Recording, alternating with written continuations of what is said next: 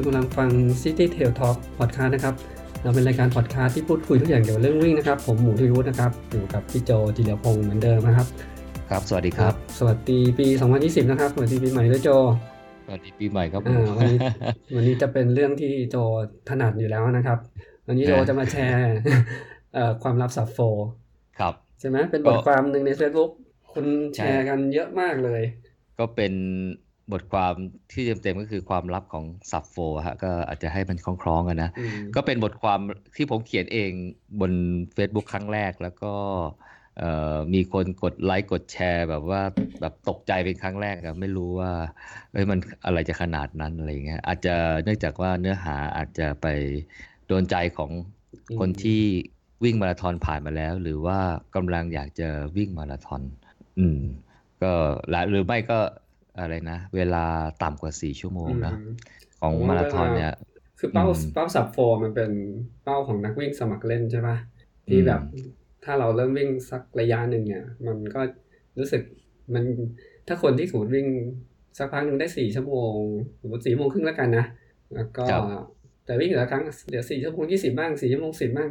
เอ๊ะแต่ทำไมมันไม่เคยต่ำกว่าสี่ชั่วโมงสักทีหนึ่งอืมอืมครับหมายถึงหลายคนนะ ไม่ใช่ไม่ใช่อย่างโชว์อะไรเงี้ย ตอนที่เขาวิ่งปกติอะไรเงี้ยอืมโอ้ยแต่ว่าครั้งเออผมก็ตั้งสับโฟไว้เหมือนกันอืมใช่ไหมเพราะว่ามาราธอนแรกมันก็ยังเกินสี่ชั่วโมงไงอืมโอ้อืมเออ แล้วก็ล่าสุดเนี่ยที่ไปวิ่งที่นี่ไง เชียงใหม่เอ่อนะเชียงใหม่เชียงใหม่มาราธอนที่พาที่ผมไปวิ่งกับน้าผมอะอืมเออน้าผมก็ทำต่ำกว่าสี่ชั่วโมงได้เป็นอ่าครั้งแรก อืมแต่ก็ก็ดูแล้วก็ก็ก็ก็แข็งแกร่งนั่นแหละ ก็ดูพี่วิแววว่าคงจะทำได้ว่าถ้าผมไปไปวิ่งเป็นเพื่อนก็คงทำได้แหละว่าผมเดานะเออผมคิดว่านะเออดูจากหน่วยก้านแล้วอืม แต่ว่าคราวที่แล้วเราจำได้ไหมที่เราพูดถึงสถิติของ Strava อืมใช่ไหมที่เขาเอาเวลาของ คนที่ลงแข่งมาราธอนนะมาพลอตใช่ปะแต่เข้าใจว่าเขาเก็บจากไอ้คนที่ใช้แอป Strava ของเขาอะแล้วก็ที่ระบุว่าเป็น rest ใช่ไหมแล้วเขาก็มาพลอตที่บอกว่ามันเป็นเอ่อ distrib เป็นการกระจายตัวแบบอะไรนะเบ้เบ้สะเบ้ขวาใช่ไหม skew to the right ใช่ไหม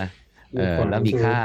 เอ่อมีค่ามีเดียนใช่ไหมหรือว่า p ห้าสิบหรือว่าคนที่อยู่ตรงกลางเป๊ะอะเออ ว่าเขาวิ่งได้เท่าไหร่เขาวิ่งได้สามชั่วโมงห้าสิบแปดนาทีใช่ไหมอืมแล้วก็มีเศษวินาทีก็ประมาณสับโฟอะต่ำกว่าประมาณสี่ชั่วโมงอะแสดงว่ามีคนครึ่งหนึ่งอะที่วิ่งเร็วกว่าสี่ชั่วโมง แล้วก็มีคนอีกครึ่งหนึ่งที่วิ่งช้ากว่าสี่ชั่วโมงอืมเพราะฉะนั้นเวลาสี่ชั่วโมงมันเลยเหมือนเป็นเวลาบุตรหมายหลักเลยนะ ของนักวิ่งมาราธอนสมัครเล่นนะว่าถ้ายังไม่เคยทำได้เนี่ยก็พยายามจะเป็นเป้าหมายหลักที่จะซ้อม แล้วนำไปสู่การวิ่งให้ได้เวลาต่ำกว่า 4 ชั่วโมง อืมอืมคือคือจริงๆแล้วเนี่ยเอ่อตอนนั้นเนี่ยที่เขียนเขียนเรื่องเนี้ยขึ้นมาเนี่ย เพราะว่าได้ไปซื้อไปซื้อหนังสือของอาจารย์อาจารย์กฤษผมคิดว่าหลายคนเนี่ยอยู่ในวงการวิ่งเนี่ยต้องต้องรู้จักท่านเนี่ยนะอาจารย์กฤษทองคงอะนะครับอืมคือผมก็เข้าวงการใหม่ ๆ มาเนี่ย ก็หาบทความเนี่ย ก็หลายครั้งเนี่ยก็ไปเจอบทความของอาจารย์ คือก็อ่านแล้วอ่านอ่านไปอ่านมาก็รู้สึกว่า เอ้ยมันก็อยากอ่านเยอะขึ้นอะเออก็ก็เลยส่งข้อความไปถามอาจารย์ว่าอาจารย์มีหนังสือรวบรวมอะไรไหมอะไรเงี้ยเหมือนจะอาจารย์เคยขายอะไรอย่างเงี้ยยังพอมีเหลือไหมอืมอาจารย์ก็ส่งข้อความกลับมาว่าเออยังพอมีอะไรเงี้ยก็เลยถามว่าเออส่งเงินค่าหนังสือค่าค่าส่งให้อาจารย์ไป แล้วอาจารย์ก็ส่งท่านก็ส่งหนังสือมาแต่จะแต่รู้สึกจะได้ไม่ครบซีรีส์ของอาจารย์นะนะเพราะว่าเหมือนกับ ก็หนังสือท่านก็ออกมานานแล้วอะก็รู้สึกจะขาดไปเล่มหนึ่งอะไรเงี้ยมั้งเออผมก็เลยอ่านอ่านอ่านอ่านอ่านเพราะตอนนั้นก็อยากจะได้คืออะไรที่เกี่ยวกับวิ่งอะก็อยากจะอ่านหมดอะตอนนั้นก็วิ่งกันไม่ก็ได้ดีเท่าไหร่แล้วอืมก็อยากจะอ่านเออก็ไปเออเห็นบทความคนหนึ่งแต่ว่าตอนนั้นเนี่ย ผมวิ่งได้ต่ำกว่าสี่ชั่วโมงแล้วนะแต่ว่าก็มีประสบการณ์การวิ่งเนี่ย มาพอสมควรแล้วล่ะ แล้วก็เจอทั้งการวิ่งครั้งที่ได้เวลาที่ดี แล้วก็การวิ่งได้เวลาที่แย่ แล้วก็ไปเจอเอาบทความหนึ่งของอาจารย์เนี่ยในในนั้นเนี่ยอาจารย์อาจารย์เขาก็เขียนว่าชื่อหัวข้อนะฮะสิบกิโลเมตรสุดท้ายเหมือนดั่งสิ้นใจ คือคือพอขึ้นขึ้นขึ้นชื่อบทความเนี้ยก็น่าจะเห็นภาพเลยว่า หมายความว่าในการวิ่งมาราธอนเนี่ยสิบสิบกิโลสุดท้ายเนี่ยมันเหมือนกับเป็นการวัดวัดผลของการซ้อมของความพร้อมของร่างกายที่เราซ้อมมาทั้งหมดเนี่ยนะนะฮะเหมือนกับการสอบครั้งใหญ่เนี่ยมันคือการสอบใน 10 กิโลเมตรสุดท้ายของมาราธอน30 กว่ากิโลเมตรแรก 32 กิโลเมตรกิโลเมตรแรกเนี่ยยังเหมือนกับเป็นการทดสอบย่อยๆ แต่สิ่งที่จะทดสอบสุดท้ายเนี่ยมันคือเอ่อ10กิโลเมตรสุดท้ายอของระยะทาง อืมก็คือจริงๆแล้วเนี่ยในไอไอในในบทความเนี่ยผมผมอ้างอิงไปคือผมก็ไปเอาคลิปของของหนังเรื่องหนึ่งนะ คือหนังเรื่องนี้แหละก็ก็เป็นส่วนหนึ่งที่ทำให้ผม รู้สึกว่าอยากจะมาวิ่งมาราธอนนะก็คือเรื่องรักเจ็ดปีดีเจ็ดหนนะอาจจะเคยพูดถึงหนังเรื่องนี้ไปบ้างแล้วก็จะมีซึ่งซึ่งหนังเรื่องนี้เนี่ยหมายเอ่อเอ่อหนังเนี่ยเขาบอกว่าอะไรนะทุกทุกทุกเจ็ดปีนะคนเราจะเจอสิ่งที่ดีๆอ่าทุกๆเจ็ดปี อืมก็จะมีเรื่องราวของคนอายุเท่าไหร่สิบสี่ยี่สิบเอ็ดยี่แปดอะไรทุกอย่างผมจำไม่ได้แล้ว แต่ว่ามันมีอายุอีกอันหนึ่งคืออายุสี่สิบสองอายุสี่สิบสองปีเออซึ่งก็เป็นเรื่องของ อะไรนะนางเอกกับพระเอกนะพระเอกก็คือที่เป็นคุณนิชคุณน่ะที่เป็นมาในเรื่องก็จะเป็นหนุ่มหนุ่มมาวิ่งนักวิ่งมาราธอนนะก็จะเป็นคนที่อะไรนะเป็นคนขี้โรค เป็นโรคขอบผืดอะไรทุกอย่างเนี่ยแหละแล้วไปวิ่งมาราธอนส่วนนางเอกเนี่ยจะอายุมากกว่า คือพระเอกเนี่ยต้องอายุน้อยแน่นอนอะน่าจะประมาณ 20 กว่ากว่าๆหรืออะไรก็ไม่น่าจะเกิน30แล้วครับ แต่นางเอกเนี่ยคือคุณสุขวัญใช่ไหมในเรื่องเนี่ยก็ต้องบอกว่าอายุเนี่ย42ใช่ไหมฮะเพราะว่าเอ่อก็ต้องหารด้วย7ลงตัวเออมสุดเออก็ประมาณว่าในเรื่องมันแบบเหมือนกับเอ่อเหมือนกับเจอมรสุมชีวิตน่ะก็คือสามีเหมือนกับเครื่องบินตกอะอืมก็เลยแต่ว่าในในในพล็อตเรื่องเขาก็เขียนให้เหมือนกับชีวิตกึ่งกึ่งเหมือนกับชีวิตเขานะ คือกึ่งเหมือนชีวิตหมายความว่าเป็นนักอ่านข่าวเออแต่ว่าไม่ได้สามีไม่ได้เสียชีวิตจากจากเครื่องบินตกนะ แต่ว่าเป็นนักอ่านข่าวไงก็เลยต้องออกจากการเป็นนักอ่านข่าวออกมา เออแล้วก็เอออะไรนะนิชคุณอยู่ในสวนลุมอะที่มาวิ่งมาราธอนนะแล้วก็เหตุการณ์ก็พาไปจนกระทั่งทำให้ได้ซ้อมวิ่งด้วยกันอะไรเงี้ยเออแล้วก็เล่าเรื่องเออเกี่ยวกับการวิ่งมาราธอนนะฮะแล้วก็เหมือนกับทำให้ นางเอกเนี่ยก็สนใจที่จะลงวิ่งมาราธอนเพื่อเหมือนกับ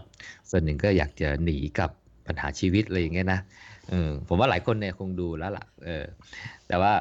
มันมีคำคำหนึ่งซึ่งซึ่งนิชคุณหรือพระเอกเนี่ยเขาก็พูดถึงเรื่องของการวิ่งไปถึงกิโลเมตรที่ 35 แล้วจะเจอสิ่งที่เขาเรียกว่าปีศาจกิโลเมตรที่ 35อืมซึ่งตอนนั้นเนี่ยในหนังเนี่ยผมว่าทั้งในหนังหรือว่าทั้งคนที่มันไม่เคยวิ่งมาราธอนเนี่ย ก็คงไม่รู้หรอกว่าไอ้คำว่าปีศาจกิโลเมตรที่ 35 เนี่ยคืออะไรนะฮะ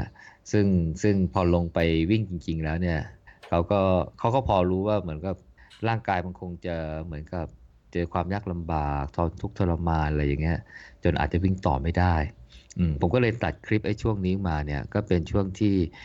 นางเอกนะฮะที่มาวิ่งมาถึงกิโลเมตรที่ 35 แล้วเนี่ยก็ล้มลงประมาณหน้ามืดอะ เออ แล้วก็มีเอ่อคนมาช่วยอะไรก็เป็นน้องๆอะไรมาช่วยให้ฟื้นให้ยาลงยาดมแอมโมนงแอมโมเนียมั้งฮะเออฟื้นขึ้นมาแล้วก็คือในใจเนี่ยก่อนที่จะล้มเนี่ยก็พูดถึงว่าอยากจะเจอปีศาจกิโลเมตรที่35อืมก็ผมก็เลยเอาเรื่องเนี้ยเป็นเป็นคลิปจั่วหัวเรื่องเกี่ยวว่าเอ่อความลับของซาโฟจริง ๆ แล้วเนี่ยมันก็คือ อยู่ที่การยืนระยะให้ได้ในอีก 10 กิโลเมตรสุดท้ายที่เราจะวิ่งก่อนถึงเส้นชัย เพราะว่าส่วนใหญ่แล้วเนี่ยพอเราวิ่งมาถึงระยะที่เกิน 30 กิโลเมตรแล้วเนี่ยร่างกายมันก็บอบช้ำมันค่อนข้างจะมากอะ่ะเราวิ่งมากันก็เท่าไหร่ละสามชั่วโมงกว่าแล้วสามชั่วโมงแล้ว อืม ถ้าจะวิ่งฝืนต่อไปปุ๊บเนี่ย คือถ้าร่างกายมันไม่พร้อมนะฮะหมายความว่าบางทีคล้าย ๆ กับว่า อาจจะซ้อมมาไม่ถึงบ้าง ความแข็งแกร่งมาไม่เพียงพอบ้างอะอาจจะเหนื่อยเกินไปบ้าง หรืออาจจะพลังงานหมดบ้าง ซึ่งทำให้สุดท้ายเนี่ยไม่ว่าจะเกิดจากปัญหาอะไรเนี่ยเราก็ต้องลดความเร็วลงนะหรือไม่ก็เราก็ต้องเดินในที่สุด พอถ้าถึงจุดนี้แล้วเนี่ยเราลดความเร็วลงเราหรือเราเดินปุ๊บเนี่ย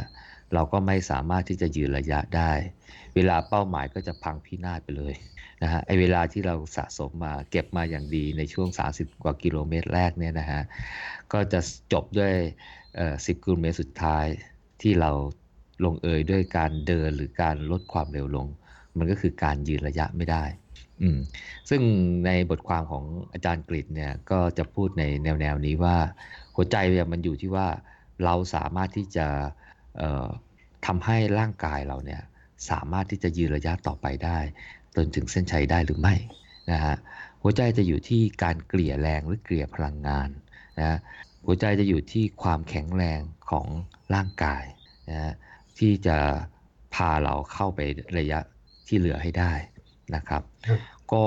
อืมนี่ก็คือสิ่งอืมที่จะบอกกำลังจะบอกว่า การเตรียมความพร้อมให้ร่างกายวิ่งมาราธอนให้ได้เนี่ย เราก็ต้องเตรียมความพร้อมให้ร่างกายสามารถที่จะยืนระยะ ใน 10 กิโลเมตรสุดท้ายให้ได้ด้วย อืม เพราะฉะนั้นเนี่ยมันก็ต้องออกแบบการซ้อมมาโดยเฉพาะเรื่องของเออความเขาเรียกว่าอะไรความทนทานความอึดเนี่ยนะในการที่จะให้ร่างกายเนี่ยชินหรือว่าคุ้นเคยกับความบอบช้ำในช่วง 30 กิโลเมตรแรก หัวใจก็อยู่ที่เรื่องของการซ้อมยาวอะหรือที่เราเรียกว่าเป็น long slow distance run ช่ไหมฮะ คือถ้าใครจะลงวิ่งมาราธอนเนี่ยแล้วไม่มีการซ้อมยาวอะเพื่อจะสร้างความอดทนหรือ endurance ให้ร่างกายเนี่ยเออก็ก็น่าจะลงเอยเออในสิบกิโลเมตรสุดท้ายที่ไม่ค่อยสวยนะที่ไม่ค่อยสวยนะในบทความของอาจารย์เนี่ยเขาก็แนะนำว่าอย่างน้อยเนี่ยอ่อควรจะมีการซ้อมยาวนะ ประมาณสักน่าจะห้าถึงหกครั้งอะ ห้าถึงหกครั้งนะ ก่อนที่จะไปลงวิ่งมาราธอนหมายความว่าให้วิ่งเกินให้วิ่งระยะไกลๆเนี่ยนะฮะให้ให้ให้ได้อย่างน้อยเนี่ยก่อนที่จะลงแข่งมาราธอนนะประมาณห้าถึงหกครั้ง ท่านบอกว่าสี่ครั้งเนี่ยก็น่าจะน้อยไปสี่ครั้ง โดยที่การซ้อมเนี่ยเอ่ออยากจะให้ใช้เวลาระยะเวลาเนี่ยเป็นเกณฑ์มากกว่าจะใช้ระยะทางอืมอืมอืม คือในบทความเนี่ยไม่ได้บอกว่าจะให้บรรลุเป้าหมายต่ำกว่า 4 ชั่วโมงนะ ก็คือแค่แค่จะบอกว่าถ้าเราอยากจะบรรลุเป้าหมายในการวิ่งมาราธอนให้ได้ถึงเส้นชัยเนี่ยไม่ว่าจะเป็นเวลาเท่าไหร่ก็ตามเนี่ยเราจะควรจะใช้เกณฑ์เวลาในการกำเช่น ถ้าตั้งเป้าออยากจะวิ่งมาราธอนให้ได้ 3 ชั่วโมงครึ่ง ก็ควรจะมีการซ้อมยาวเนี่ยประมาณ 3 ชั่วโมง ก็คือให้น้อยกว่าประมาณเวลาเป้าหมายประมาณสักครึ่งชั่วโมง แต่ถ้าตั้งเป้าเวลา 4 ชั่วโมงเนี่ย ก็ควรจะมีเวลาเป้าเวลาซ้อมยาวเนี่ยอย่างน้อยประมาณสัก 3 ชั่วโมงครึ่ง 3 ชั่วโมงครึ่งซึ่งระยะ 3 ชั่วโมงครึ่งจะได้เท่าไหร่ ระยะทางเท่าไหร่เนี่ยอันนี้ขึ้นอยู่กับเพสละเพสของตัวเองที่ตั้งใจที่จะซ้อมนะครับซึ่งมันก็จะสอดคล้องกับเวลาเป้าหมายนะฮะแต่เขาบอกว่าถ้าถ้าเวลาซ้อมระยะยาวเนี่ยเกิน 3 ชั่วโมงขึ้นไปเนี่ยเอ่อน่าจะไม่ควรจะซ้อมยาวเกินนั้นนะเพราะว่าอาจจะเสี่ยงการบาดเจ็บ อาจจะให้แบ่งแบ่งเซสชันเป็นเช่นเช้าเย็นอะอ๋อเออเออให้คือการซ้อมรวดเดียวไปเกินสามชั่วโมงเนี่ยก็คงทำได้แหละเพียงแต่ว่ามันก็มีโอกาสเสี่ยงในการบาดเจ็บ แต่ถ้าเราแบ่งเป็น2เซสชันแล้วไม่ให้เกิน 3 ชั่วโมงเนี่ยน่าจะดีกว่า คล้ายๆเป็นลักษณะ back to back นะ แต่ว่ามันจะเช้าเย็นหรืออาจจะ ล่วงล้ำไปอีกวันหนึ่งก็ได้ เพราะฉะนั้นถ้าคนตั้งเป้าเวลายาวๆเนี่ยบอกว่า เช่นตั้งเป้าเวลา 5 ชั่วโมงซ้อมยาวอย่างน้อยต้องมี 4 ชั่วโมงครึ่งเนี่ยก็คงจะต้องแบ่งเป็น back to back เป็นช่วงเช้าเท่าไหร่สามชั่วไม่ถึง อาจจะประมาณสามชั่วโมงอะไรเงี้ยหรือไม่ถึงสามชั่วโมงแล้วช่วงช่วงเย็นก็อีกเวลาพอๆกันอะไรเงี้ย เพื่อให้ได้ระยะเวลาเกิน4ชั่วโมงครึ่งโดยประมาณ อืม นี่คืออแนวทางที่อาจารย์เขาแนะนำไว้ในบทความนะ เรื่อง 10 กิโลสุดท้ายเหมือนดังสิ้นใจ ก็คือต้องให้ร่างกายมันชินชากับความสาหัสสาการของการวิ่งมาระยะทางที่ไกลมาก แล้วก็ร่างกายก็จะปรับตัวทำให้เราสามารถที่จะจีระยะเมื่อเราลงในการแข่งขันได้อืมอันที่สองเนี่ยก็คือการเกลี่ยเกลี่ยแรง ตั้งแต่เริ่มวิ่ง อันเนี้ยน่าจะเป็นกลยุทธ์ที่ใช้ในการที่จะลงวิ่งมาราธอนแล้วว่าการเกลี่ยแรงเนี่ยก็คือหลายคนเนี่ยเวลาสัญญาณแตรดังขึ้นเนี่ยด้วยความสดของร่างกายใช่ไหมอืมเพราะเพิ่งเริ่มวิ่งเนี่ยแล้วก็ส่วนใหญ่นักวิ่งแนวหน้าเนี่ยก็จะพาทะยานไปเขาอาจจะเป็นเพสอะไรของเขาอยู่ใช่ไหมเพราะฉะนั้นคือเขาอาจจะไม่ได้วิ่งเร็วเอ่อกว่าที่ควรจะเป็นนะเขาก็คือวิ่งตามเพสเขาแต่ว่าใน ในระดับเราเนี่ยจะเป็นเพสที่ที่เร็วหรือเร็วมาก แต่บางทีบรรยากาศพาไปใช่ป่ะเราก็อาจจะวิ่งตามเขา อาจจะวิ่งตามเขาไปเออซึ่งทำให้การวิ่งของเราเนี่ยก็ออกตัวค่อนข้างจะแรงออการออกตัวค่อนข้างแรงเนี่ยพอไปถึงระยะหนึ่งแล้วปุ๊บเนี่ยถ้าเราไม่ได้ฝึกซ้อมมาอย่างดีเนี่ยแล้ววิ่งเร็วกว่าความสามารถของเราเนี่ยนะร่างกายก็จะล้าเร็วขึ้นเหนื่อยเอ่อ ความทนอของกล้ามเนื้ออะไรพวกนี้ก็อาจจะอาจจะอาจจะทำให้เราไม่สามารถที่จะวิ่งในแนวความเร็วนั้นต่อไปได้ เราจำเป็นต้องลดระยะลง แล้วเมื่อเมื่อเราลดความเร็วลงเนี่ยโอกาสที่จะกลับไปวิ่งด้วยความเร็วเท่าเดิม หรือว่าเร็วที่ใกล้เคียงเดิมเนี่ยค่อนข้างจะยาก คือหมายความว่าร่างกายเมื่อเมื่อมันผ่านจุดที่มันทำให้เราล้าหรือว่าเหนื่อยหรือว่าอะไรก็ตามปุ๊บเนี่ยถึงแม้ว่าเราจะลดความเร็วลงแล้วเนี่ยโอกาสที่จะ มีก๊อกสองกลับไปขึ้นไปในความเร็วที่มากกว่าเดิมเนี่ยค่อนข้างยาก โดยรวมแล้วเนี่ยถ้าเราออกตัวแรงเกินไปหรืออะไรแรงมากเกินไปเนี่ยมันก็จะทำให้โดยว่าเวลาโดยเฉลี่ยเนี่ยแย่กว่า แย่กว่าถ้าเราวิ่งด้วยความเร็วเฉลี่ยตามความสามารถเรา ความเร็วที่ทำให้เราสามารถที่ยืนระยะตั้งแต่จุดเริ่มต้นไปถึงจุดเส้นชัยได้ โดยที่ความเร็วเนี่ยไม่ได้ตกมากนัก อันนี้จะ จะเป็นความจะทำให้เรามีเวลาวิ่งที่ดีกว่า ว่าเราวิ่งเร็วกว่าในช่วงแรกแล้วมาชะลอลงในช่วงหลัง หรือสุดท้ายอาจจะอาจจะเดินหรืออาจจะอาจจะไม่ไม่สามารถที่จะวิ่งต่อไปได้นะครับ เพราะฉะนั้นเนี่ยการเกลี่ยแรงหรือวางแผนในการใช้ความเร็วตลอดระยะทางเนี่ยจึงมีความสำคัญ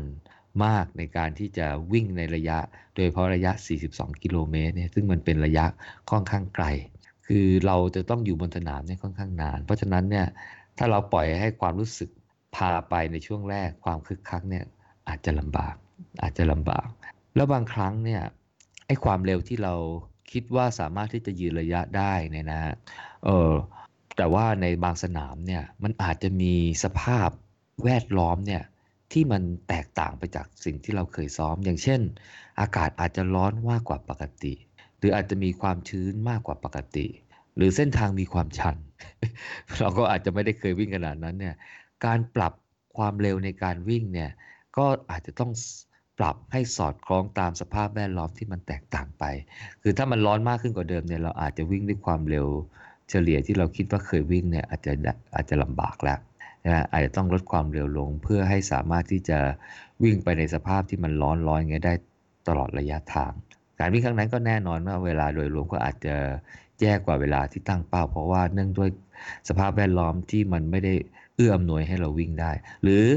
หรือเราวิ่งขึ้นทางชันก็ตาม หรือเส้นทางที่มันมีความลาดชันความขึ้นขึ้นลงลง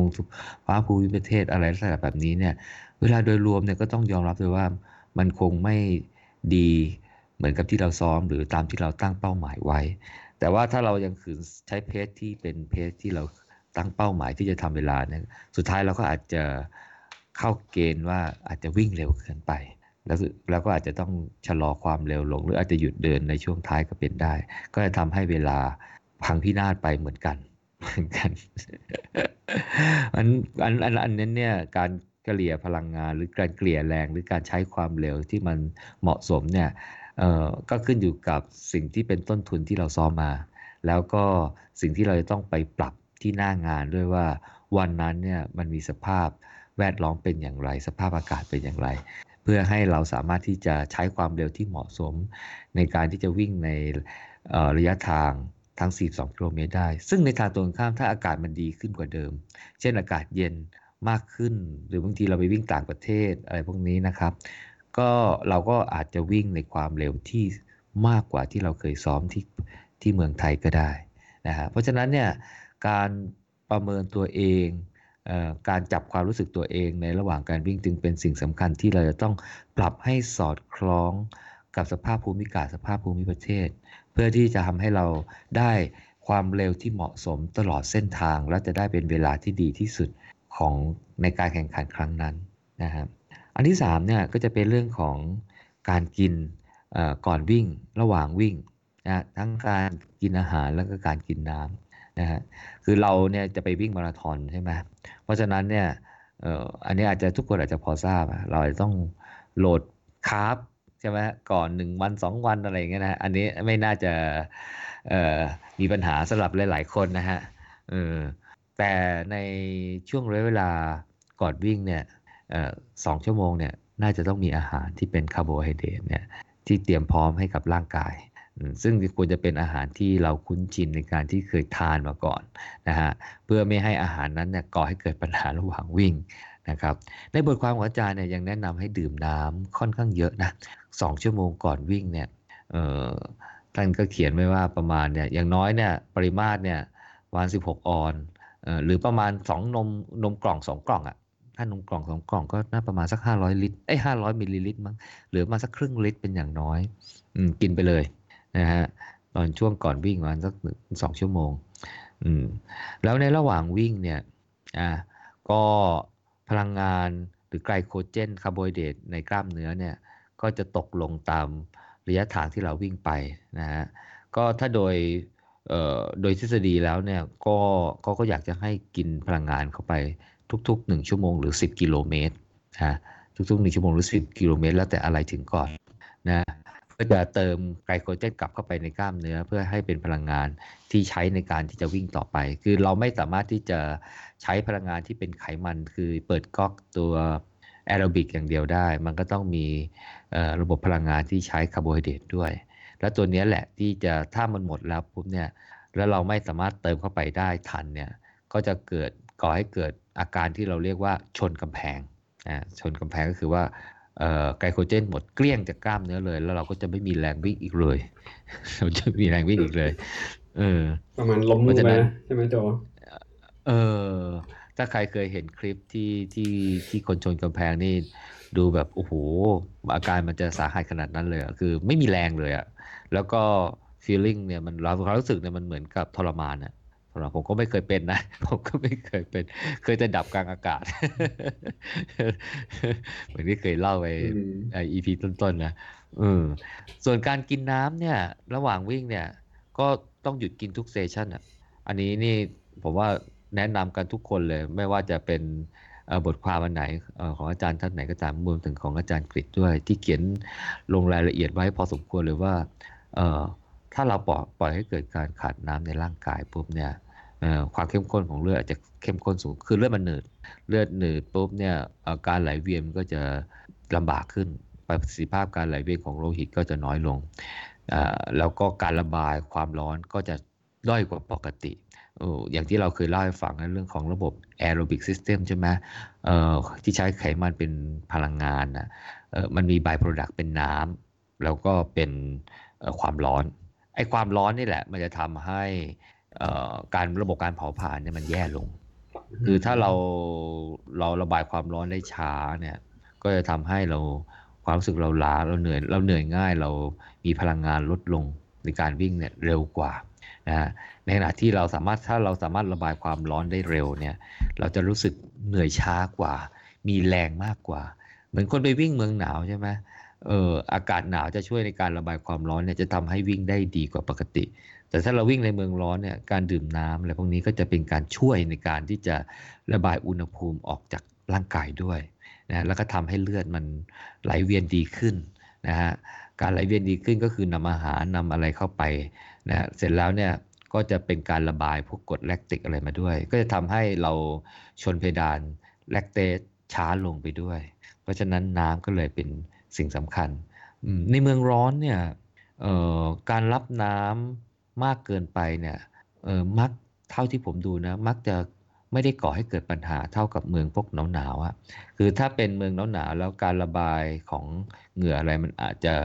น้อยกว่าเมืองร้อนนะฮะ คือการทานน้ำเยอะเกินไปเนี่ยก็อาจจะเกิดอาการที่เขาเรียกว่าไฮโปเนทริเมียหรือภาวะเกลือแร่ต่ำซึ่งอันนั้นก็ค่อนข้างก็อันตรายทีเดียว ว่าอันตรายไม่แพ้กับพวกฮิสโตรกอะอืมร้อนเกินไปได้รับน้ำน้อยเกินไปนะฮะแต่ถ้าได้รับน้ำจริง ๆ แล้วเนี่ยการได้รับน้ำมากเกินไปเนี่ยเนี่ยแหละฮะก็จะเกิดภาวะนี้ซึ่งมันก็มีเป็นภาวะอันตรายอยู่เหมือนกันเออก็คือทำให้ระดับของเกลือแร่มันเจือจาง ซึ่งแต่ปกติแล้วในเมืองร้อนเนี่ยมักไม่ค่อยเห็นว่าจะมีใครพบอาการเหล่านี้ เพราะฉะนั้นเนี่ยหลายคนก็เลยแนะนำว่าเออกินน้ำเข้าไปเถอะเพราะส่วนใหญ่เนี่ยโอกาสในการได้รับน้ำน้อย กว่าที่ควรจะได้ควรจะเป็นเนี่ยมันมีมากกว่าการได้รับน้ำมากกว่าปกติ คือปกติถ้าเป็นนักวิ่งถ้าเรายิ่งตั้งเป้าหมายสับโฟอะไรพวกแล้วเนี่ยบางครั้งเนี่ยเอ่ออาจจะข้ามการกินน้ำด้วยซ้ำไปนะรู้สึกว่าเวลากินน้ำรับน้ำแต่ละสเตชันอาจจะเสียเวลาอะไรด้วยซ้ำไป เพราะฉะนั้นเนี่ยความเสี่ยงในการที่รับน้ำน้อยมากเกินไปเนี่ยไม่ค่อยมีอะมีแต่ว่าต้องเตือนๆกันเลยว่าเจอสเตชันน้ำเนี่ยอย่า อย่ากลัวว่าเวลามันจะเสีย ควรจะต้องหยิบน้ำขึ้นมากิน เพื่อเติมน้ำเข้าไปอย่างน้อยเนี่ยสักแก้วสองแก้วเนี่ยก็ยังดีนะฮะเพื่อให้ร่างกายได้รับน้ำแล้วก็ป้องกันให้ร่างกายไม่เกิดภาวะการขาดน้ำก็จะทำให้เลือดลมไหลเวียนดีนะฮะระบายความร้อนได้ดีขึ้นนะก็จะทำให้ประสิทธิภาพการวิ่งเนี่ยยังคงรักษาไปได้นะครับ เพราะฉะนั้นทั้งการกินอาหาร การเติมพลังงานระหว่างวิ่ง แล้วก็การดื่มน้ำระหว่างวิ่ง จึงเป็นเรื่องที่ค่อนข้างสำคัญทีเดียว อืมผมสรุปสุดท้ายในในบทความที่เขียนเนี่ยว่าจริง ๆ แล้วเรื่องการเกลี่ยแรงเกลี่ยพลังงานหรือการใช้ความเร็ว อันนี้เนี่ยถึงแม้ว่าเราซ้อมมาระดับหนึ่งเหมือนกันเนี่ยแต่เวลาลงแข่งเนี่ยบรรยากาศมันอาจจะแตกต่างบางคนอาจจะไม่เคยซ้อมแบบลงแข่ง เพราะฉะนั้นเนี่ยในจุดนี้เนี่ยก็เราอาจจะทำได้ดีในบางสนามทำไม่ได้ดีบางสนามเนี่ยเออมันก็จะเป็นประสบการณ์ทำให้เราเรียนรู้ไปว่าเออในการที่เราจะกำหนดความเร็วในการวิ่งเนี่ยในแต่ละช่วงเวลาของของการแข่งขันเนี่ยของระยะทางการแข่งขันเนี่ย ควรจะใช้เวลาอย่างไร เพราะฉะนั้นคนที่เจนสนามเก่าสนามนะมีพรรษาวิ่งมาหลายสนามมากกว่าเนี่ยมักจะทำได้ดีกว่านักวิ่งมาราธอนหน้าใหม่ ซึ่งไม่ค่อยมีประสบการณ์ในการวิ่ง เพราะฉะนั้นเนี่ยคนที่ลงมาทอนแรกๆเนี่ยแล้วเกิดปัญหาหมดแรงก่อนต้องเดินอะไรพวกนี้เนี่ยก็ไม่ต้องเสียใจหรือว่าอะไร เพราะว่าการลงสนามเป็นครั้งแรก ๆ เนี่ย มันเหมือนกับเราไปเผชิญ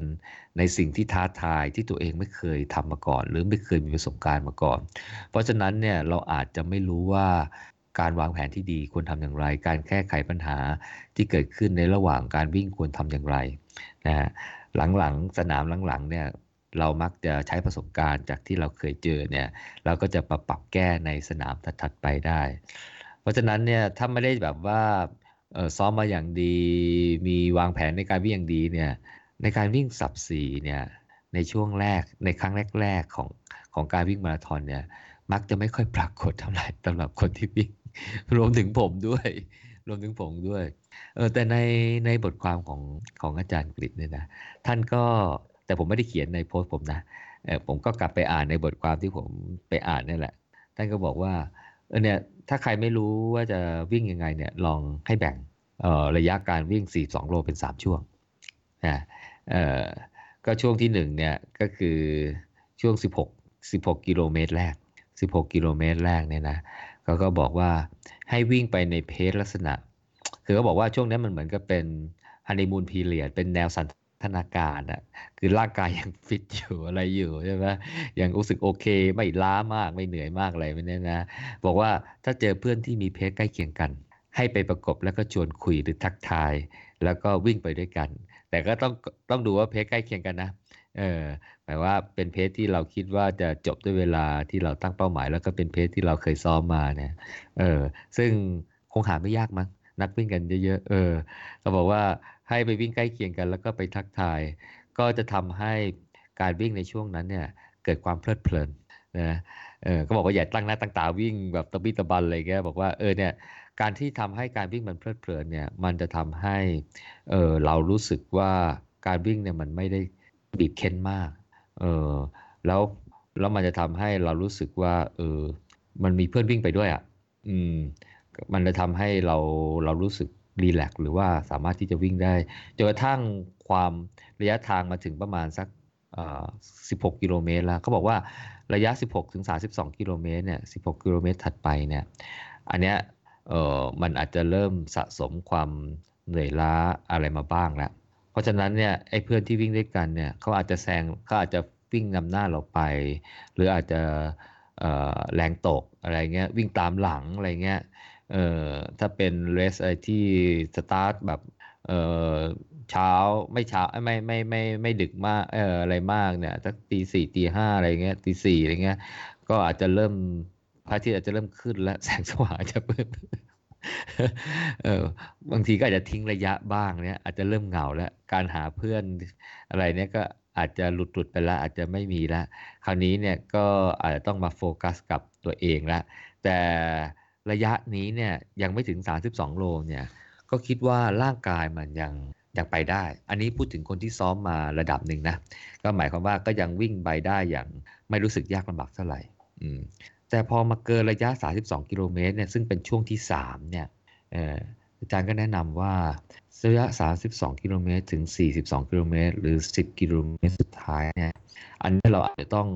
เออเหมือนมีสติแบบเต็มๆอะต้องโฟกัสการวิ่งจริง ๆ แล้ว เพราะว่าช่วงนี้เนี่ยเราอาจจะต้องต่อสู้กับจิตใจพอสมควรนะโดยเฉพาะเมื่อผ่านบวกปากกลารช่วงกิโลเมตรที่ 35เออความเร็วก็จะตกกันวูบเลย ความรู้สึกอ่อนล้าเนี่ยก็จะมีแบบเต็มปรีเลยเออผมว่าในหนังเนี่ยก็คงจะเอาบทเอาเอาข้อมูลจากบทความของอาจารย์เนี่ยไปตั้งชื่อ ปีศาจกิโลเมตรที่ 35 เนี่ยเออพอถึงกิโลเมตรที่ 35 ปุ๊บเนี่ยทุกอย่างร่างกายมันอาจจะเริ่มทนไม่ได้ละเออความเหนื่อยยาก ความล้า ความเจ็บปวดของการวิ่งมานาน ความระบมของเท้าเออก็คงจะออกอาการจนกระทั่งเรารู้สึกว่าการต่อสู้กับจิตใจช่วงนั้นเนี่ยมันเกิดขึ้นอย่างรุนแรง เออ ในบทความของอาจารย์เนี่ย คือเขาก็เขียนว่า มันเหมือนกับว่าเอ่อคนเอ่อความรู้สึกเราอาจจะบอกว่ามึงมาวิ่งทำไมวะอะไรอย่างเงี้ย มึงต้องหาเรื่องเดือดร้อนทำไมไม่นอนอยู่บ้านดีๆ เออสบายสบาย กินขนม นอนบนโซฟานิ่มๆเอ่อเปิดแอร์เย็นๆ สบายสบายๆมาทำอะไรกันตรงนี้วะไอ้ห่าเออเขาอาจารย์เขาเปรียบเทียบเหมือนกับมีคนมาด่าเราอะใคร ใครเขาใช้ให้พวกมึงมาวิ่งกันเล่า มันไกลออกจะตาย แล้วก็ดูเอาเถอะขนาดมีมีดปักหลังแล้ว ยังไม่ยอมขึ้นรถที่คอยตามเก็บอีก ถ้ามันจะบ้า ผมว่าหลายคนเนี่ย พอถึงกิโลเมตรประมาณนี้เนี่ยเกินกิโลเมตรที่ 30 กว่าเนี่ยเออคงจะเริ่มต่อสู้กับจิตใจตัวเองแล้วว่าทำไมต้องมาวิ่งด้วยควรจะเลิกดีไหมเออถ้าคนที่พ่ายแพ้กับความคิด ตอนนี้เนี่ยก็จะลงเอยด้วยการลดความเร็วลงแล้วก็เดิน แล้วก็ค่อยๆเดิน ถ้าเราพ่ายแพ้ต่อความคิดตรงนั้นนะก็เวลาวันนั้นก็จะพังพินาศไม่เป็นไปตามที่เป้าหมาย แต่ถ้าใครยังสามารถที่จะอดทนนะที่จะรักษาความเร็วไม่ให้มันน้อยไปกว่าเดิมมากนัก แล้วยังพาตัวเองวิ่งต่อเข้าถึงถึงเส้นชัยได้ โดยที่ทำให้เวลาโดยเฉลี่ยในช่วง 10 กิโลเมตรสุดท้ายเนี่ยไม่ได้ต่ำกว่าในช่วงแรกเนี่ยเกิน 1 นาทีเนี่ยนะรับรองว่าสนามนั้นเนี่ยจะเป็นสนามที่ได้สถิติใหม่ของตัวเองอก็อันนี้แหละคือภาพรวมของการที่จะทำสถิติใหม่ให้ได้ โดยเฉพาะเป้าหมายเวลาเวลาต่ำกว่า 4 ชั่วโมง คือการยืนระยะให้ความเร็วเฉลี่ยในช่วง 10 กิโลเมตรสุดท้ายเนี่ยยังมีความเร็วที่ไม่ได้น้อยไปกว่าช่วง 32 กิโลเมตรแรกมากนัก ซึ่งต้องขึ้นอยู่กับการซ้อมลองรันนะฮะการเกลี่ยแรง การเฉลี่ยความเร็วตั้งแต่ต้นจนจบนะครับ การกินอาหารก่อนวิ่งนะก่อนวิ่ง 2 ชั่วโมง ระหว่างวิ่ง การดื่มน้ำก่อนวิ่ง การดื่มน้ำระหว่างวิ่งนะฮะเพื่อที่จะทำให้เราสามารถที่จะเอ่อวางแผนแล้วก็วิ่งไปตามแผนได้ตั้งแต่ต้นนะจนถึงกิโลเมตรที่ 32 แล้วยังสามารถยืดระยะต่อไปได้ จนถึงกิโลเมตรที่ 42 ครับ ก็มันก็ไม่ได้ใช่ความลับอะไรนะ ความลับของสัพโพคือพูดคือสังเกตดูนะ เพราะว่าตอนอืมผมเนี่ยเอ่อ ในบทความเนี่ยในที่ผมเขียนเนี่ยผมจำได้เลยว่าครั้งหนึ่งเนี่ยผมวิ่งที่พัทยามาราธอน แล้วพอผมถึงประมาณเลี้ยวไปทาง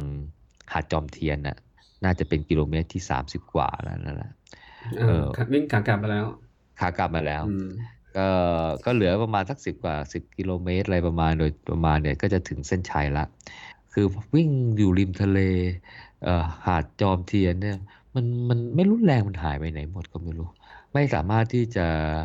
คงความเร็วเดิมที่วิ่งมาได้อะอืมครับเออก็เป็นไปได้ว่าคงจะวิ่งเร็วไปอืมแล้วก็ส่วนหนึ่งก็อาจจะบริหารพลังงานไม่ดีด้วย อืมใช่เออจริงๆบนเส้นทางนั้นน่าจะเป็นเส้นทางที่น่าจะชิลที่สุดของรูทป่ะอะไรเงี้ยเพราะมันน่าจะผ่ารันบทุกอย่างรับลมทะเลมันยกอะเว้ไรนเงี้ยแต่มันเออแต่ว่ามันกิโลที่สามสิบกว่าใช่ไหมโจ เออแต่แต่ว่าเออมันจะมีอีกอีกด่านหนึ่งนะ ที่คอยดักอยู่คือเขาพระตำหนักแก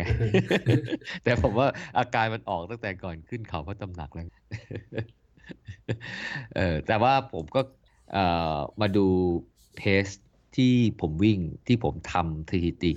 ดีที่สุดครั้งแรกเนี่ยที่ขอนแก่นเนี่ย แล้วผมเอาโปรไฟล์ของการวิ่งเอาเอาเพสเฉลี่ยเอาเพสแต่แต่ละระยะเนี่ยมาพลอตดูเนี่ย ผมเห็นว่าในช่วงสิบกิโลเมตรสุดท้ายเอ่อ ที่ผมวิ่งที่ดีที่สุดที่ผมทำสถิติใหม่จนกระทั่งได้เป็น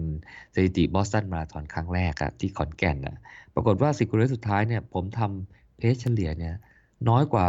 30 กิโลเมตรแรกแค่ 4 วินาทีเองอืม30 กิโลเมตรแรกผมทำเฉลี่ยได้ 4 4 4อะ4ชั่ว4นาที 44 วินาทีต่อกิโลเมตรอืมแต่10 12 กิโลเมตรหลังเนี่ยผมทำได้ 448อืมสี่วินาทีเอง เออต่ำกว่าแค่4วินาทีเอง ซึ่งถือว่าเออผมสามารถที่จะยืนระยะได้ดี แล้วเรสนั้นก็เป็น new personal base ของผมด้วยอืมครับอืมก็นี่แหละคือสิ่งที่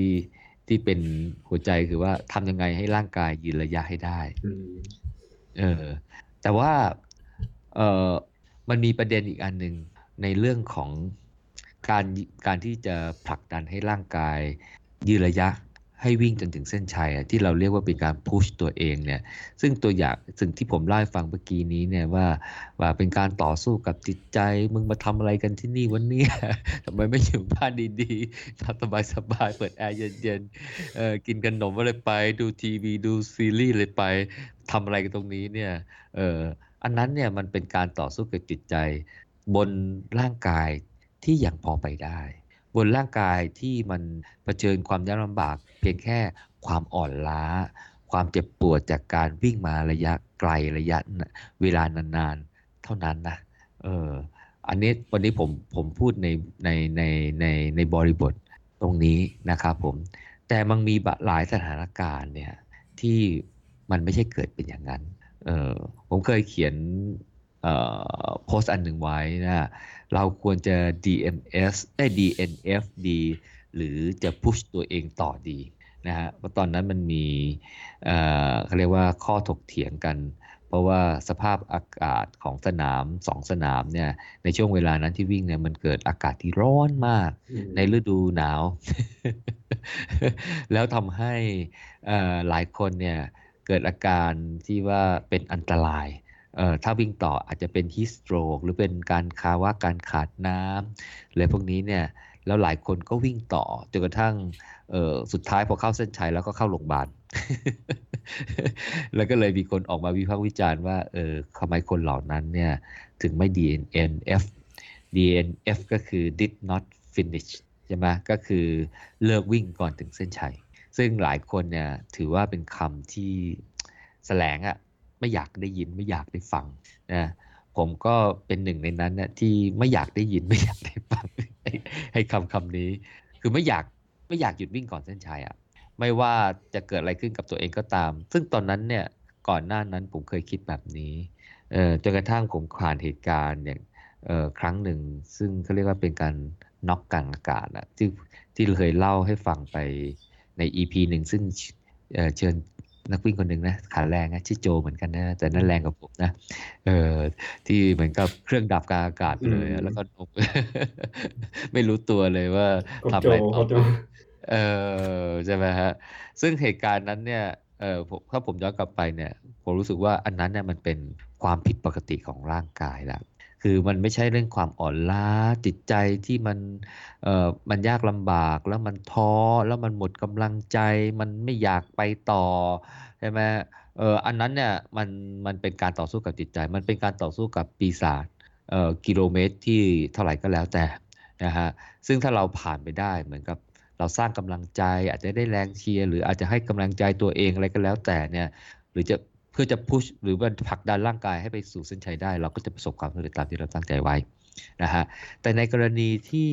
ที่ร่างกายมีปัญหานะคือผมก็สรุปว่าถ้าถ้าเกิดความผิดปกติขึ้นกับร่างกายนะไม่ว่าจะเป็นเกิดอาการวิงเวียนคลื่นไส้นะหรือว่าเหงื่อออกมากกว่าปกติ หรือเหงื่อไม่ออกเลย นะหรืออะไรก็ตามที่มันรู้สึกว่าเฮ้ยมันไม่มันไม่ใช่เป็นอาการปกติแล้วเออถ้ามันเกิดเหตุเหล่านี้เราจะต้องหยุดวิ่งละเพราะบางครั้งเนี่ย อย่างเช่นเราอาจจะมีหัวใจเต้นเร็ว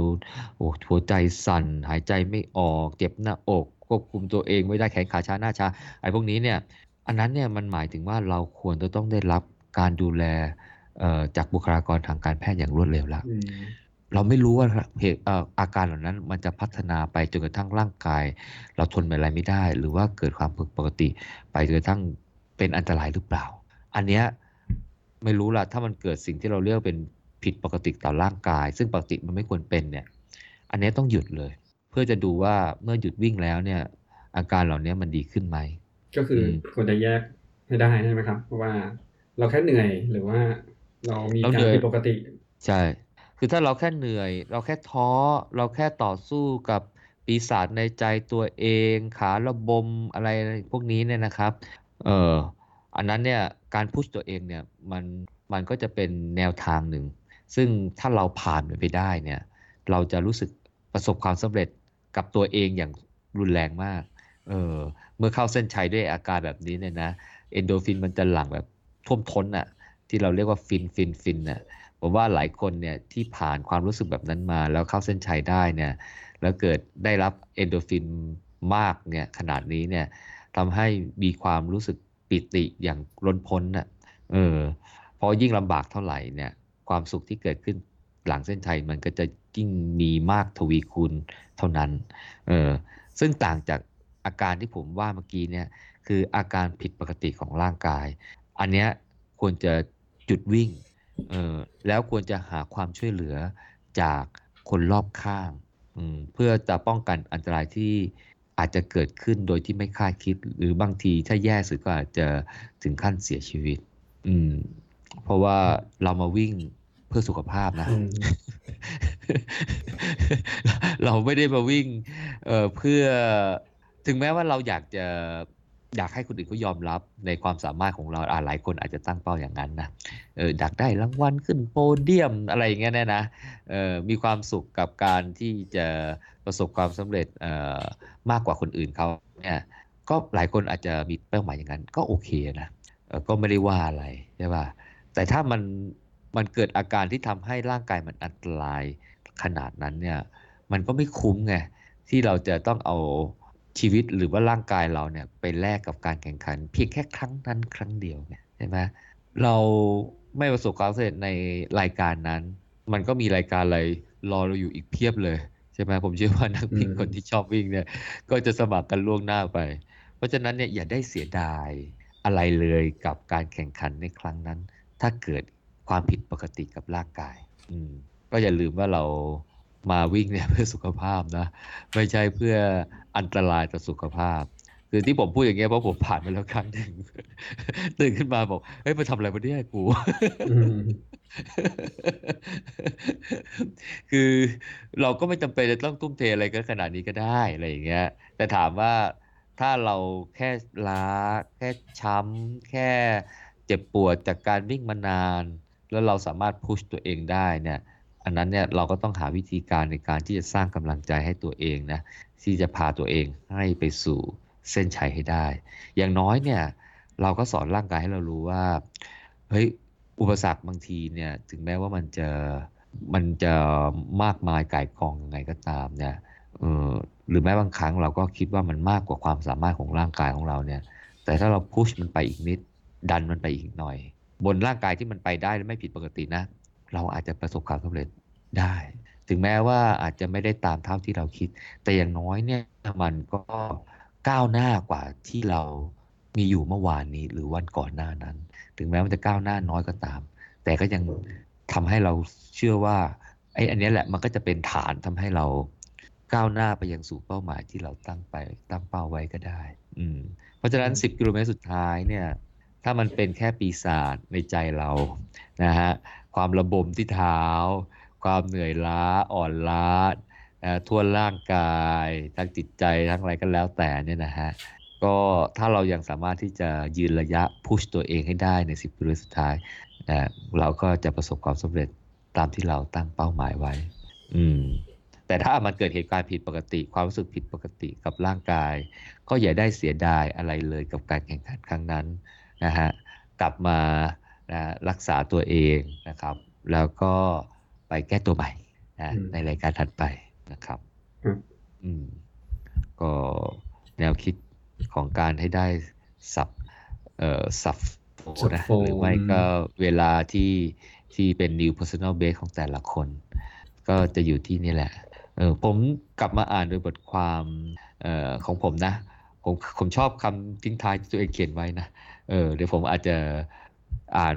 ข้อความที่ผมเขียนทิ้งท้ายไว้เป็นการปิด EP นี้แล้วกันเนาะเอออะไรจอ ผมบอกว่า ความลับของสับโฟ หรือเวลาที่ดีกว่านั้น อยู่ที่ว่าเราทำได้ดีแค่ไหนใน 10 กิโลเมตรสุดท้าย ถ้าร่างกายไปได้ ถึงแม้จะล้าเหนื่อย แต่คิวจอจอแต่ยังไม่ขึ้น ก็อย่าให้ความคิดความรู้สึกท้อ บังคับให้เราหยุดวิ่ง ท่องคาถา ถ้าไม่หยุดวิ่ง เส้นชัยก็รออยู่ไปตลอดทาง New Personal Base Record ก็จะเกิดขึ้นในสนามนั้นครับเยี่ยมมากครับ ก็เป็นเป้าหมายให้ทุกคนนะครับ เวลาต่ำกว่า 4 ชั่วโมงมาราธอนนะครับ ครับ แต่ก็ถ้าซ้อมไม่ถึงก็ทำได้ยากนะ อ่า ใช่แล้วนะครับ เพราะว่าวิ่งใช่ไหมฮะ เป็นกีฬาที่แฟร์ที่สุด ใช่ไหมยุติธรรมที่สุดใช่ไหมครับ ถ้าไม่ซ้อมแล้วเราจะได้ผลงานที่ดีกว่าเออคนอื่นเขาเนี่ยก็คงจะเป็นไปไม่ได้นะวิ่งนี้ไม่มีฟลุกใช่ไหมโจ ไม่มีฟลุกครับไม่มีฟลุกสมมติว่าซ้อมปกติเนี่ย หรือว่าวิ่งมาได้สี่ชั่วโมงครึ่งเนี่ย อยู่ดีมันจะกลายเป็นสี่ชั่วโมง แล้วเราซ้อมเหมือนเดิมเนี่ยจะกลายเป็นสี่ชั่วโมงเลยมันก็ไม่ได้ง่ายไง ครับ มันก็ยากมันก็ไม่ใช่ที่จะคาดหวังได้นะครับ อืม ก็เป็นกำลังใจเนาะสำหรับปีใหม่มาแล้วเรื่องเริ่มปีใหม่มาได้5วันใครจะตั้งเป้า ไม่รู้ละจะเป็นปีนี้หรือว่าจะเป็นปีไหนก็แล้วแต่ให้ได้มาราธอนสับโฟนะฮะต่ำกว่า 4 ชั่วโมงนะฮะ ก็น่าจะเป็นจุดเริ่มต้นดีๆของปีใหม่นะ และเราก็ซ้อมไปด้วยกัน ส่วนผมก็มีเป้าหมายที่ไม่ใช่สับโฟนะเออแต่ว่าอาจจะท้าทายมากขึ้นเลยกว่า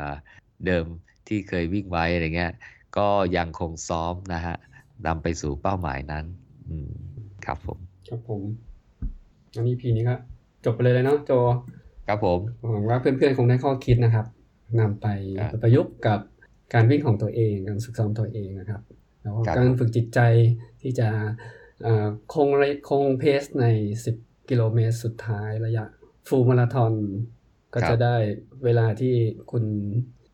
อยากจะได้หรือว่าดีขึ้นนะครับ หรือ personal personal best ครับผม โอเคครับ episode นะครับที่ 88 City Trail Talk ผมหมูทิวุฒินะครับ กับพี่โจขอลาไปก่อน ครับ ครับ สวัสดีครับ พบกันใหม่ใน EP หน้านะครับ ครับ สวัสดีครับ